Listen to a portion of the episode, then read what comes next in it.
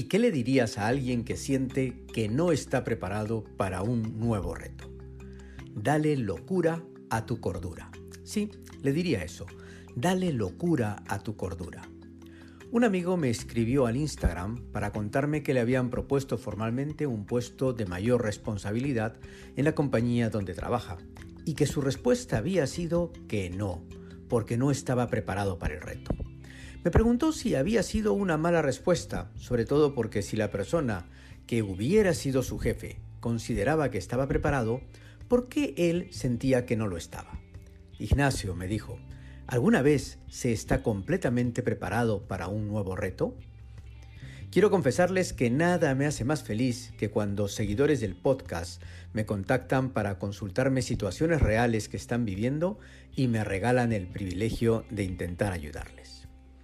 La verdad es que nunca se está preparado para un nuevo reto. Nunca.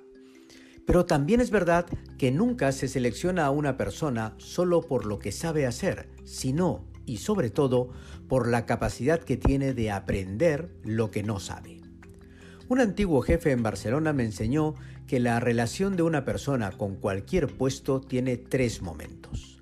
El primero, cuando recién llegas, donde el puesto es más grande que la persona es decir, el puesto me gana y tengo que esforzarme mucho.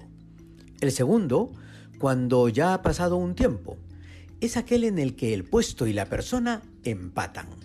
Es decir, ya nos miramos de igual a igual.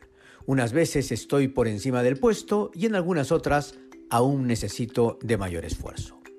Y el tercer momento es cuando la persona es más grande que el puesto es decir, le gano siempre.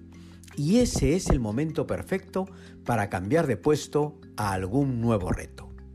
Es como en cualquier deporte de competencia. En el tenis se nota mucho. Cuando empiezas a jugar con un amigo que te gana siempre, te obliga a esforzarte y a aprender más. Luego de un tiempo, unas veces gana él y otras ganas tú. Y si sigues mejorando, luego de un tiempo, siempre ganas tú. En ese momento tu juego ya no progresa igual. Necesitas buscar otro rival que te gane para que te haga crecer.